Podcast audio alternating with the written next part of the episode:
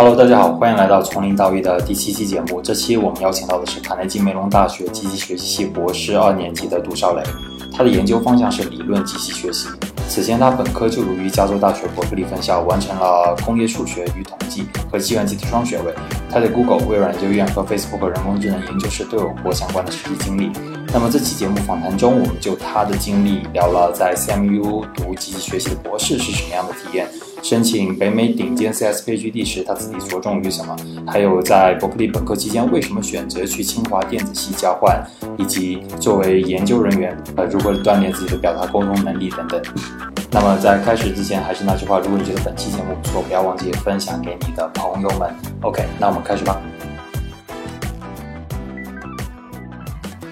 各位听众朋友们，大家好，欢迎来到从零到一的第七期节目。这次我们请到的是正在 CMU 念 PhD 的杜少雷，我是池光强，我是郑天意。大家好，我是杜少雷，现在在 CMU 念 PhD 二年级啊、我主要做的是 machine learning 方向的呃研究。OK，呃，那要不这次我们就先从小时候的经历开始聊起吧。你是在哪里出生长大的？啊、我出生在悉尼，但我不到一岁就回到北京了，然后啊、一直从一直上到高中，然后本科去了美国，呃，然后 PhD 也在美国。呃，我看见你的简历上面有特别提到一句，就是你有一个非常棒的六年在北京师范大学附属实验中学。那么，呃它对你的影响是什么？人北京因为整体的这个学术压力都比较小，你也知道这个北京相对来说考大学呀、出国呀都容易一点，对吧？所以我们学校呢也比较自由开放，有很多平时管的呢也不是很多，对吧？然后我们平时也比较自由，可以啊、呃怎么说，探索一下自己的兴趣啊，老师也会给你很多限制啊、所以这六年我过得还是挺爽的。之后你去了伯克利开始读本科，我看我看到你读的是就是 Math Stats，然后再加上计算机。那么你就是你觉得啊就是首先当然一上来为什么你会选择这样一个 combination？然后第二个就是说你觉得这样的一种 combination 对你现在的这个学术上有有怎样的帮助呢？我选专业吧，主要还是呃，一个是看兴趣，一个是一般也会受到这个这一些呃外界的影响吧。看兴趣呢，我对这个数学呀、比较感兴趣，所以我选择数学。然后那个时候我们已经知道学 CS 比较赚钱嘛，所以我们就我就又学了一个 CS 的没整。然后呃，当然后来我去实习了一下，觉得自己也不是太喜欢写代码，所以后来还是做了一些决定，还是去读 PhD，做一点偏理论，就是说更偏偏数学一点的工作吧。嗯，就你觉得在就伯克利读的这个呃计算机和数学整体感觉怎么样？比如说在上课的时候跟同学在交流的时候，或者跟教授在这个做课题的时候，你的一个体验是怎么样的？呃，先说上课吧。Berkeley 呢，这是一个大的公立学校，所以就是学生比较多。啊、比如说 Computer Science 课一般都得几百人，所以你上课可能也不像其他那些文理学院啊或小的学校跟教授交流特别多。嗯，当然我们也有一些这个 office hour，当然你要有问题去问，但是肯定交流上不如啊、我觉得不如文理学院啊或者小的学校。呃，数学课呢稍微好一点，因为数学 major 的人比较少。然后比如说呃高等一点的课，什么拓扑啊之类的，啊、大概有三四十人，所以就跟教授交流会稍微多一点。当然也看你了，你要想交流去交流，你不想交流，你要也不跟教授说话也可以，对吧？啊、但总的来说，这种都是比较 hardcore 的课，就是说这种东西提高你也不是靠呃跟教授聊天能提高，对吧？数学你说到底你还是要去刷题呀、CS 你还是要去码代码，对吧？这才是提高自己能力的最主要的途径。所以这种课其实你跟教授多交流，可能我觉得也没什么用。嗯，我觉得更多的，比如说可能文科的课啊，你跟教授交流可能还有点用。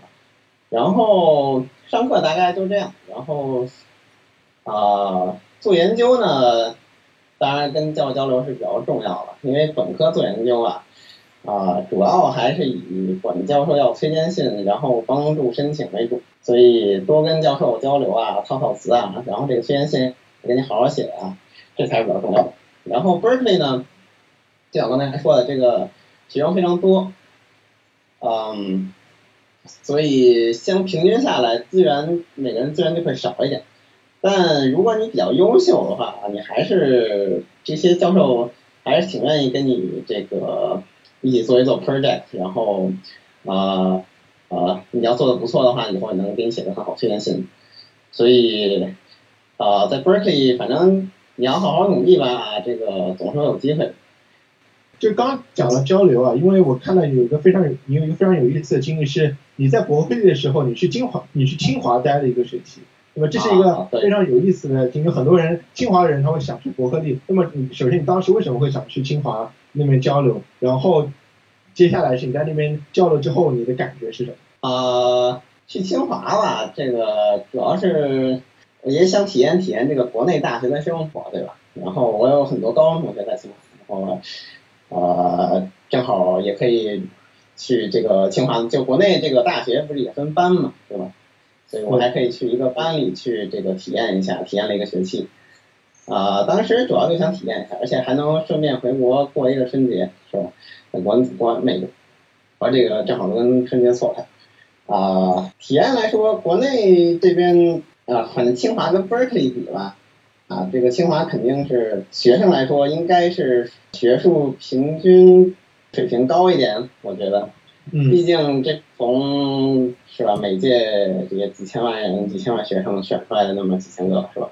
你在清华上课的时候，你觉得这个感觉跟在伯克利一样吗？或者说有什么区别？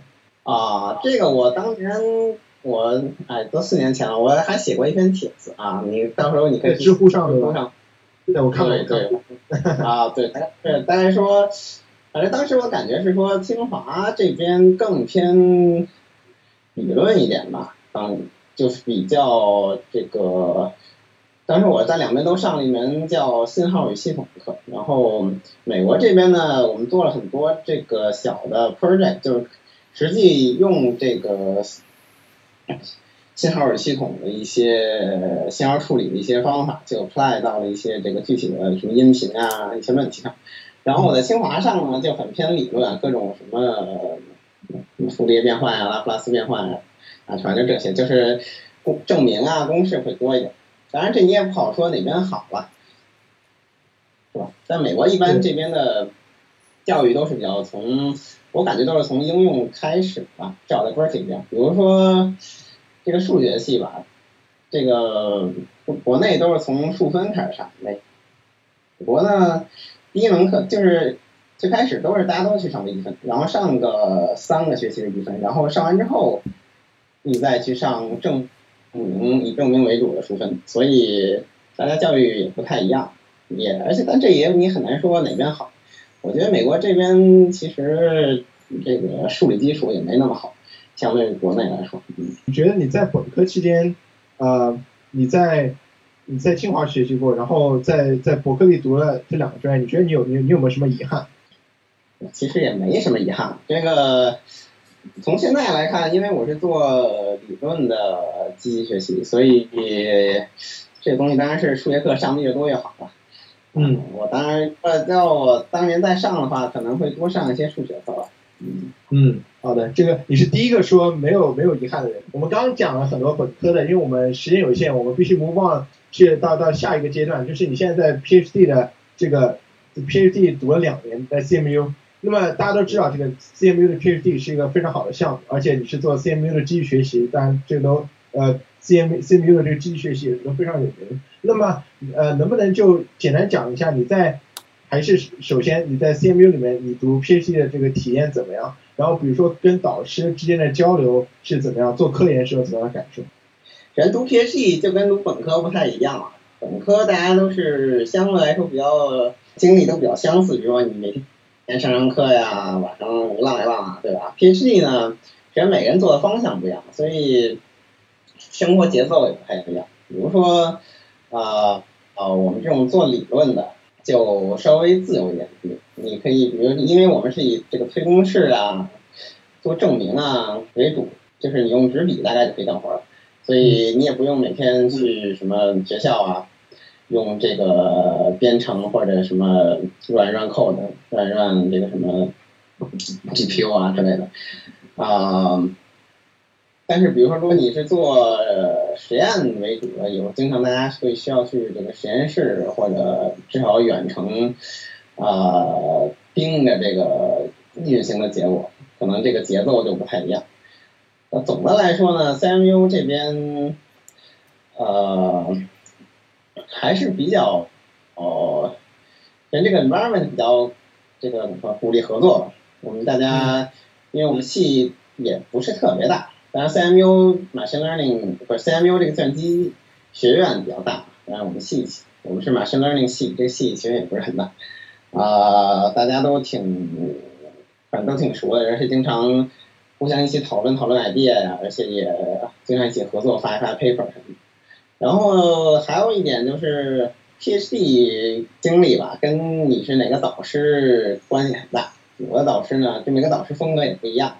有的导师呢，就属于这种放羊型的，就啊爱干什么干什么。然后反正我给你出钱，然后咱们一起讨论讨论，你想做你自己想要做的内容就可以了。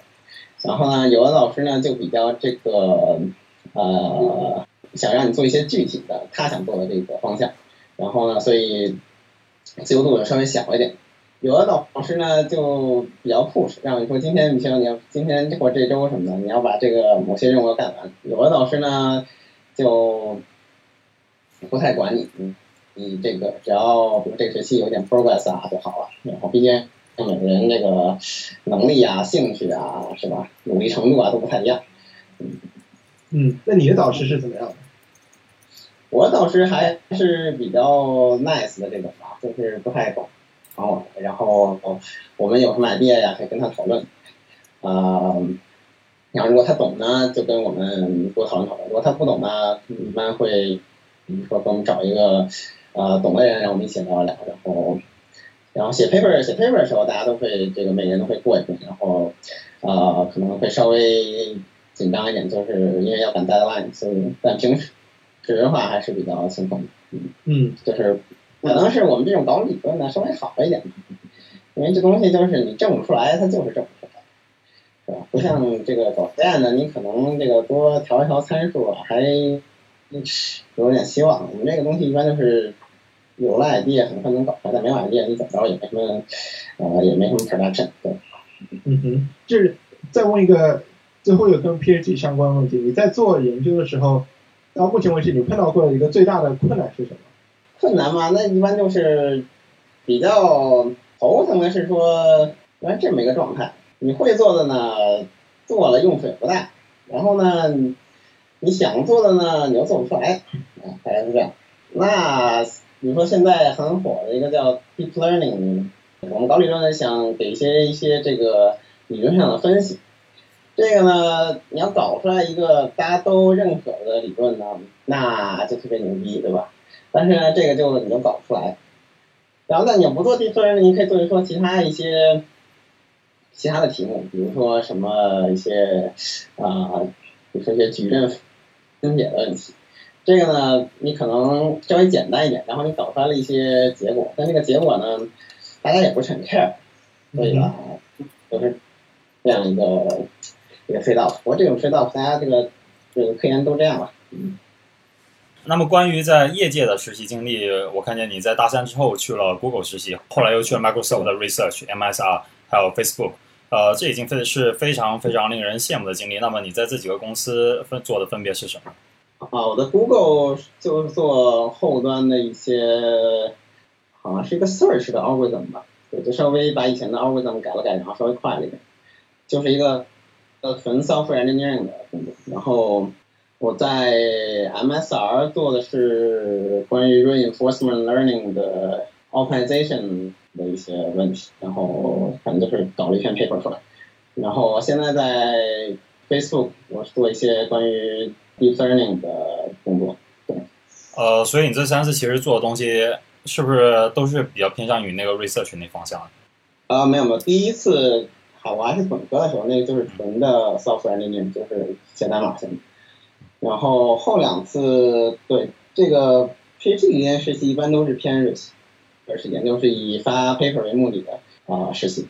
你当时在那边实习的时候，你有没有想过在那边就是留下来，还是说就只是想去那边体验一下？当时本科的时候，呃，我还没决定申不申 PhD，所以就先如果给我 return offer 当然好了。然后但后来在实习那暑假，我觉得实在是啊呃这个这些代码关于这个兴趣实在是不大，所以后来就去申 PhD 了。然后 PhD 年实习一般都是。呃，不是说以后要留下的，都是这种以发 paper 为主，就是你搞一个 project，然后最后做出来能发 paper，所以也跟最后留不留关系不大。啊，明白。连续的这三家就是非常著名的，就是在这个业界的这个公司实习，当然现呃就是现在还在 Facebook。那么它对你这个就是未来有没有产生一些就是非常明显的一个影响？没什么影响吧。如果你一个三个月的实习对你就能有影响，那你这个。啊，你这个人也太容易被影响了，对吧？啊，OK，呃，我还看到过，就是你的实习经历里面，就是还做过两次咨询的这个实习。为什么会想到去做这个咨询的实习呢？它是关于在 IT 这个咨询吗？还是是管理层方面？啊，那两个是偏管理吧。咨询好啊，咨询那块女生好多了。这个 我们这个 CS 的实习，周边的全男生是吧？然后。哎，这个东西反正就是老做 CS 也非常无聊，对不对？总想看看其他的这个领域都在干。然后这个咨询本身也是以咨询主要是给客户这个写 PPT 讲 PPT 对吧？这个这个能力也非常的重要，尤其是读 PhD 的时候，大家会这个更发现这个能力呃是。反正非跟写 paper 感觉是一样的重要的一个能力吧，嗯，就是要给就吹水主要是，把自己做的一些东西啊吹得特别牛逼，这个是一个很重要而且呃需要慢慢锻炼的一个能力，嗯，而且去咨询公司确实能锻炼一下，嗯。它主要是锻炼你的像这种沟通能力嘛，或者是需求分析像这样。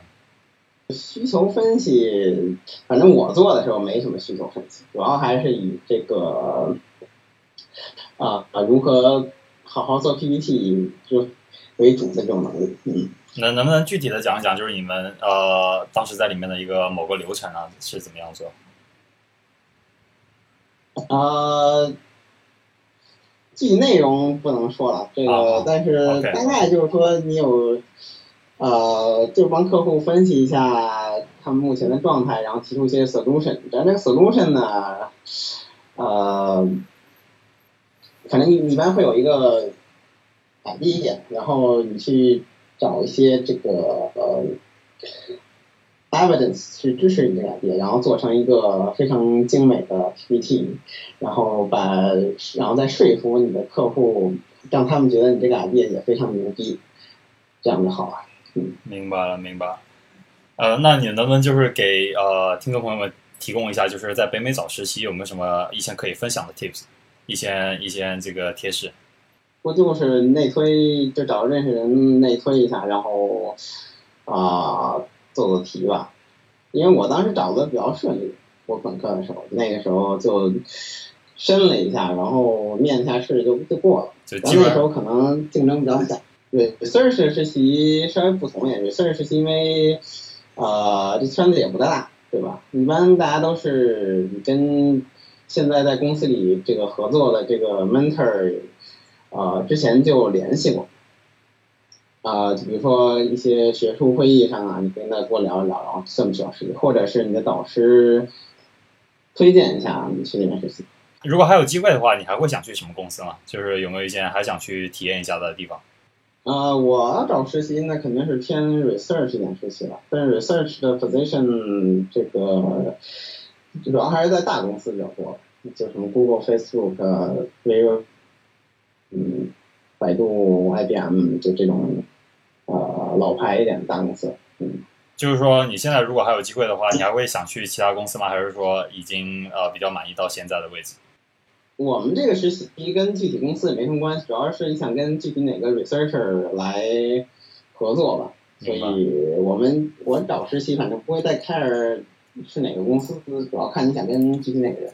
刚刚就讲了不少跟这个实习相关的东西，那么我想再回到前面说的这个 PhD 的经历，但是呢，我们想就是非常简简要的提一下关于这个 PhD 申请的事情，因为我们本来啊整个整个这个对话内容呢就并不想 focus 很多在这个申请上面，但是我觉得还是非常有必要来提一下，就是问这样一个问题吧，在你申请 PhD 的时候，你觉得就是你你在申请的过程里面有哪一些是就是你觉得你做的不错，有哪一些是做的不够好的，然后是值得分享。做的不错啊，这么说啊，PhD 申请呢，最重要要的是推荐信。呃，从头说的话应该是这样，一般其实反正三三标是这样，你先第零轮会根据你一些基本的硬件来筛掉一些人，比如说你 GRE 分实在太低了，那可能会筛一些。但基本大家都是能过。之后呢，每份材料都会被这个人审来审查的。人呢，那大家都会主要以看推荐信为主。最好的推荐信是一个特别牛逼的教授写，给写特别强的推荐信。强推荐信呢，一般是指，呃，你跟这个教授做 research，然后有些成果。然后，那一般来说，特别强推荐信经常会这么写，比如说，我很想把这个学生招为自己的 PhD。啊，然后再比如说，这是我见过呃今年 top 三呃 top 一，这是我什么生涯中见过最好的学生。如果我审材料的时候看到这些话，那而且这个教授还是什么大牛教授啊，那一般录取就非常希望。这个大家都在说什么？国内不是？反正本科申请推荐信不是让什么这个自己先写一遍，然后教授，然后这个老师签字是吧？嗯。啊，然后大家虽然什么大家都有时候会写的稍微谦虚一点，什么觉得把自己吹得太太过分了，实在是不太好，太假。然后呢，现在我们发现中国人哎呀，这个还是太谦虚了，还是应该像接美国教授吹起自己学生，那简直是啊不要不要的。我经常每年都会写一句什么，这是我在我学术生涯中见过最好的学生。这个从逻辑上当然也没错了，但是是吧？你每年都写，这就非常的蛋疼。啊，总之这个 PhD 申请吧，这个最重要的就是推荐信。然后我个人来说，我因为决定申 PhD 比较晚，然后我跟教授交流感觉也没那么多。我是大三下。跟一个 Berkeley 数学系的教授做了一些东西，然后他给我写了封应该还不错的推荐信吧。是的，那么就是你觉得在在这个呃，在你升 PhD 过程中，是你假设你上来感觉说我可能想读 PhD，但是在这时候这这个人他不大确定，你会给他什么建议，让他能够了解自己是不是真的应该去申请 PhD 还是读 PhD？我觉得。那可以先跟教授做一做这个项目，然后多跟呃 PhD 聊聊天，啊，然后也看看你跟其他他的除了读 PhD 其他选择，再比如说去直接工作的话，你就可以去实习看一看吧。当然不同专业很不一样了，CS 的话你去实个习就可以体验一下。人工智能越来越火之后，现在，但之前也有，就是全世界人民都要讲 CS。就是有一些越来越多人都会说，哦，我是不是应该去，我是不是应该去读读这个 CS 一个，至少是读一个研究生，然后甚至是不是读一个 PhD？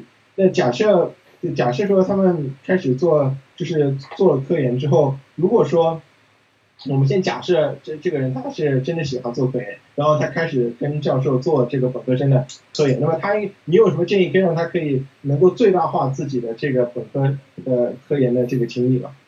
你的目的当然是要一份好的推荐信了，所以要多跟教授交流。然后本科生这个科研你做不做得出来，跟 PhD 一样的，主要就看你牛不牛逼呗。那就是有些人呢就是比较牛逼，那就很快就能把这个东西做出来，然后发一篇 paper。那有些人呢就弱一点，那就做不出来。当然这也跟你做的 project 有有关系，所以你真要说提提建议的话，那也就是跟教授多交流。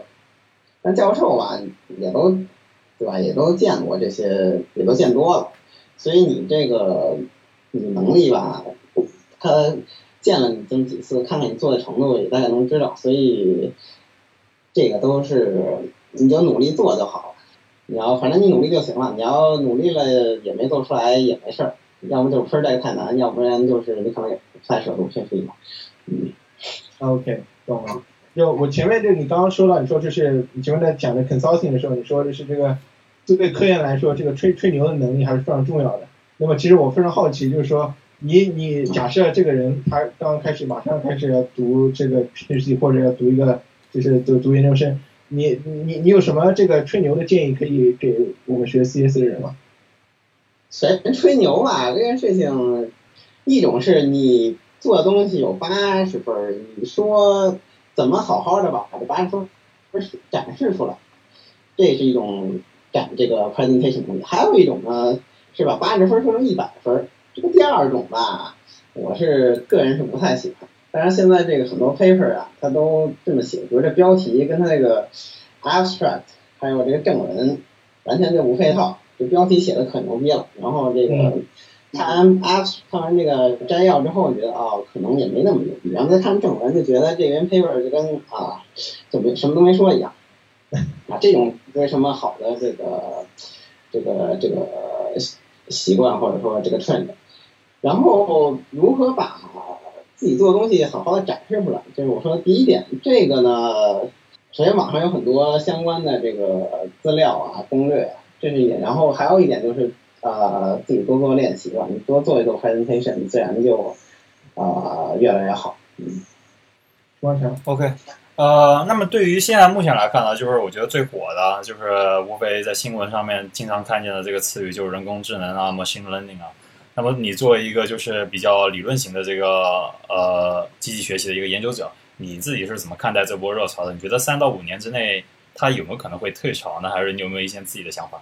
三到五。年之内应该还不会吧，因为现在，呃，首先从学术界来说，每还是有很多新的东西出来，然后这些新东西出来之后，可以 apply 到很多实际的应用上，什么语音呀、呃，图片呀，反正很多应用，所以至少既然它有用的话，那总是有钱来的，有钱的话，这个就就会有更多人接着搞，对吧？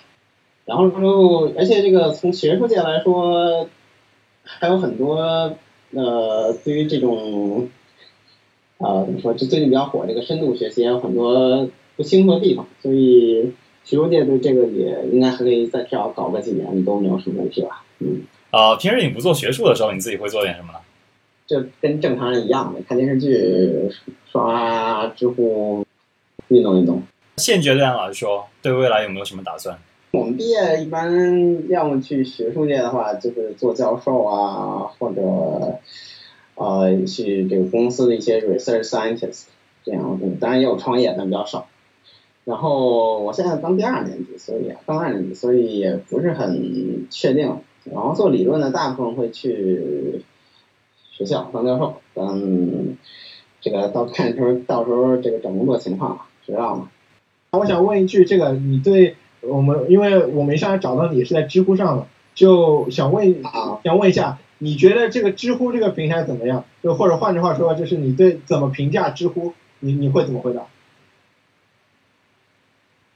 知乎很好啊，我觉得这个首先是呃，比如说机器学习，先说这个这个这个正常一点的这个机器学习吧，呃。里面确实有很多这个国内的比较好的怎么说，就比较懂行的人在上面进行一些讨论，然后每个领域呢都有，所以我觉得还上面还是学到了好东西。然后知乎，我觉得就大家刷知乎，反正我刷也不会是真是很 serious 的刷，对吧？大家就是看一个乐，这个，所以上面有很多是吧发图的帖子，我也非常喜欢。然后呢？